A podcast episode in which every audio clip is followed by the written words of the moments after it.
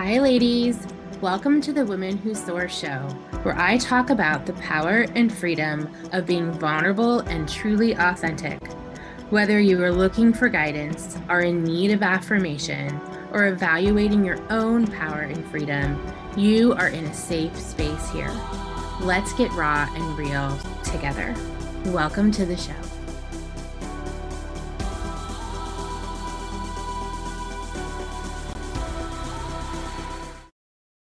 Hi, ladies. Hello, hello. Well, we are knee deep into school starting back up and fall. And I'm actually on a little family vacation this weekend, celebrating my mother in law's 80th birthday. Shout out to Annabelle Rankin. Hopping on to to give you guys a little podcast energy, some women who soar podcast energy, and specifically energy around how you can fall in love with sales. How can you fall in love with sales? Um, I would say nine times out of 10, when I ask someone um, how they feel about sales, the response is, I don't want to feel pushy.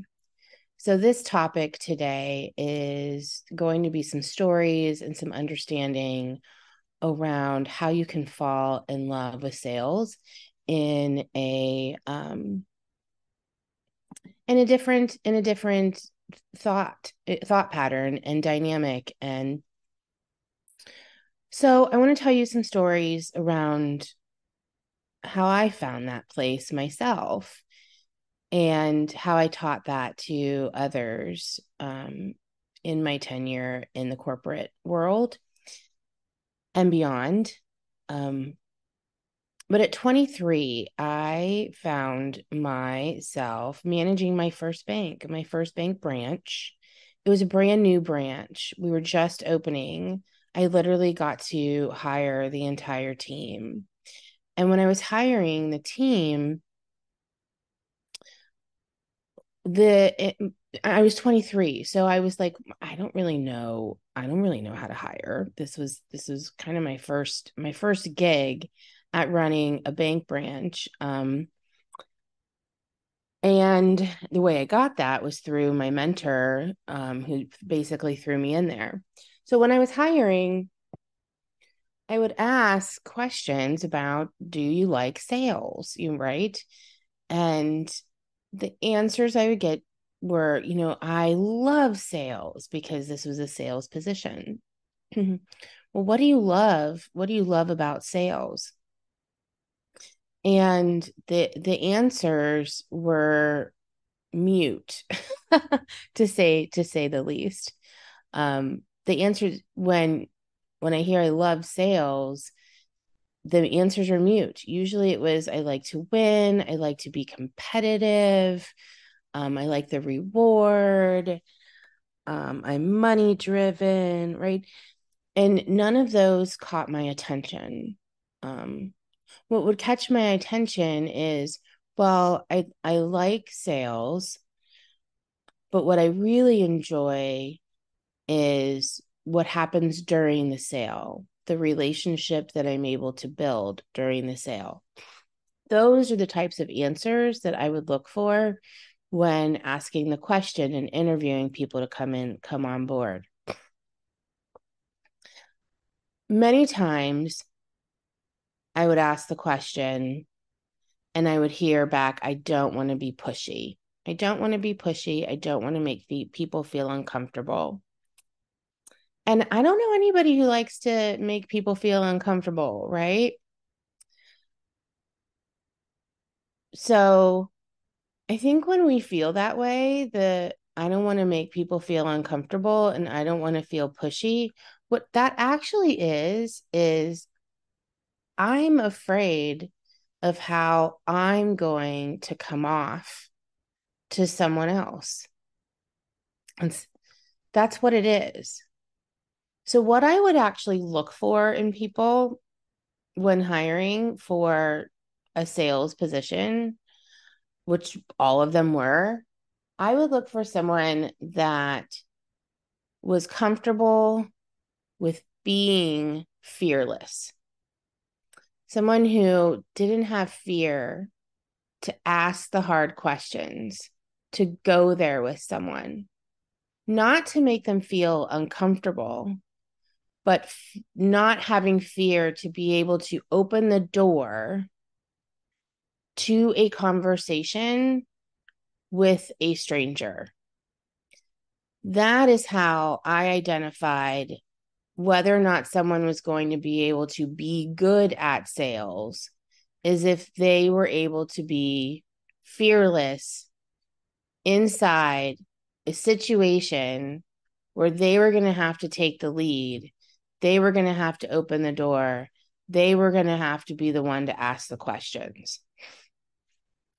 That is an identifier for whether or not someone is going to be good at sales. So if you're sitting here listening to this and you're saying, oh, that's why I'm not good at sales. I want everybody to come to me and just buy this beautiful piece of offering that I have to give them. That's what makes me not good at sales, is because I'm sitting here waiting for them to come to me and buy it because they already know that they need it. So the aha moment here is people aren't going to come to you and buy your thing. You have to go to them and ask them to buy your thing. But you don't go and just ask them to buy your thing. You become willing, you become, that's an important word. You may not be willing right now. You become willing to open the door to have conversations with people that don't know yet that they need what you have. And when you become willing, you jump through that fear. This is really, really important when you are selling anything business to business. Business to business requires this relationship. You cannot sell business to business using a simple funnel method online where they're just going to buy directly from your sales page. The only time you can do that is if they already totally need what you have and they know they need what you have. So, in, for an example of that, it would be something that's reoccurring. So, if you sell something to a business and they've already worked with you and you're sending it to them a year later saying, Hey, I have this again. Do you want it? That's an opportunity to be able to do that. Otherwise, you are reaching out, opening the door, having the conversation. And that's actually sales. It's not marketing, it's sales. What the marketing will do is it'll nurture any type of opportunity that you're putting out there. So, for example, when you are in the midst of figuring out who you want to reach out to as a business to business, while you're in the midst of building that list, you can absolutely spend time marketing to that audience.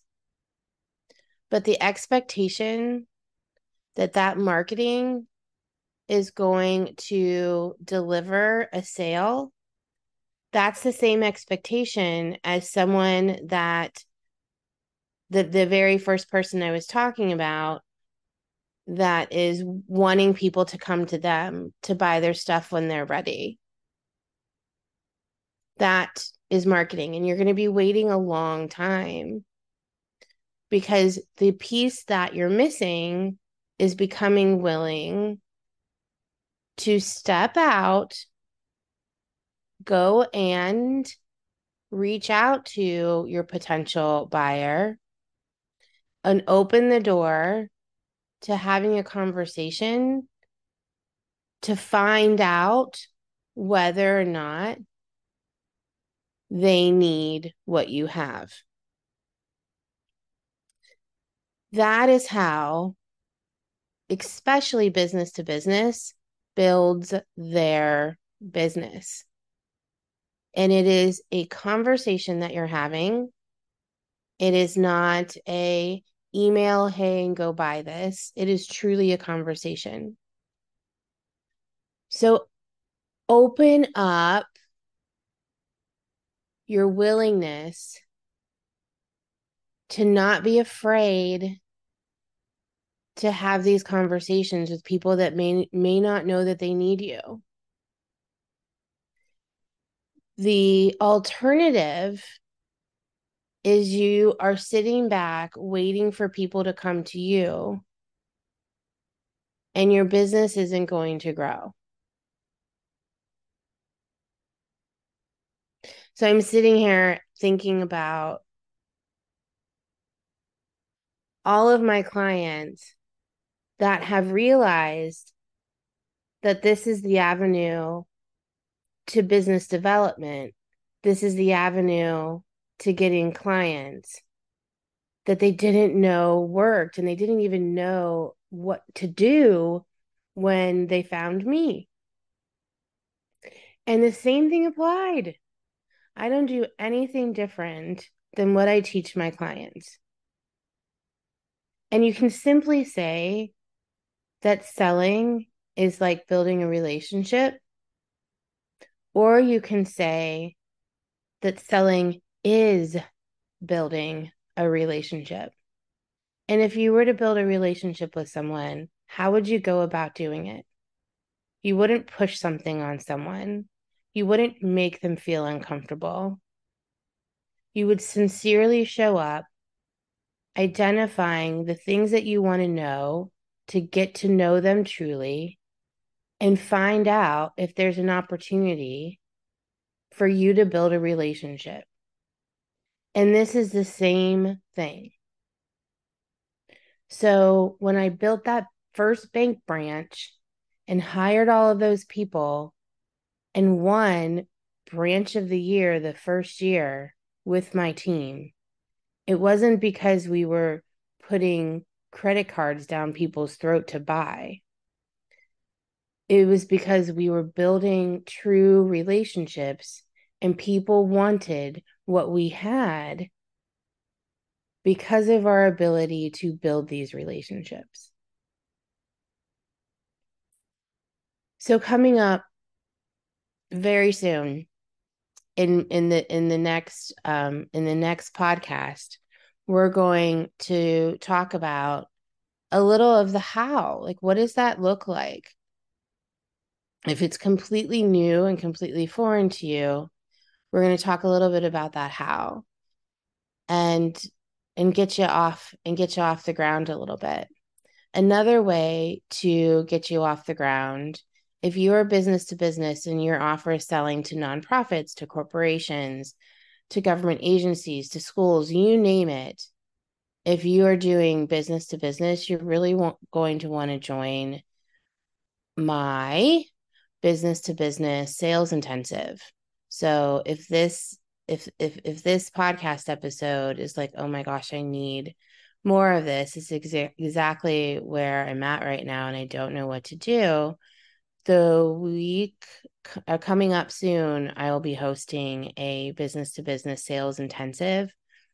And uh, you can find that on my website. You can find that um, e- easily coming up. And I'd love for you to be there. So feel free to to to sign up for the business to business sales intensive. It's a week long a week long event where I'll be going over several things like this. So until then, and until the next episode, everyone go soar.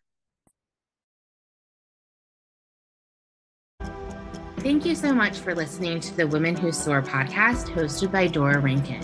If you'd like to find out more, you can join the Women Who Soar Women Making Money Facebook group or online at gypsysoulcoaching.com. Thank you again, and until the next episode.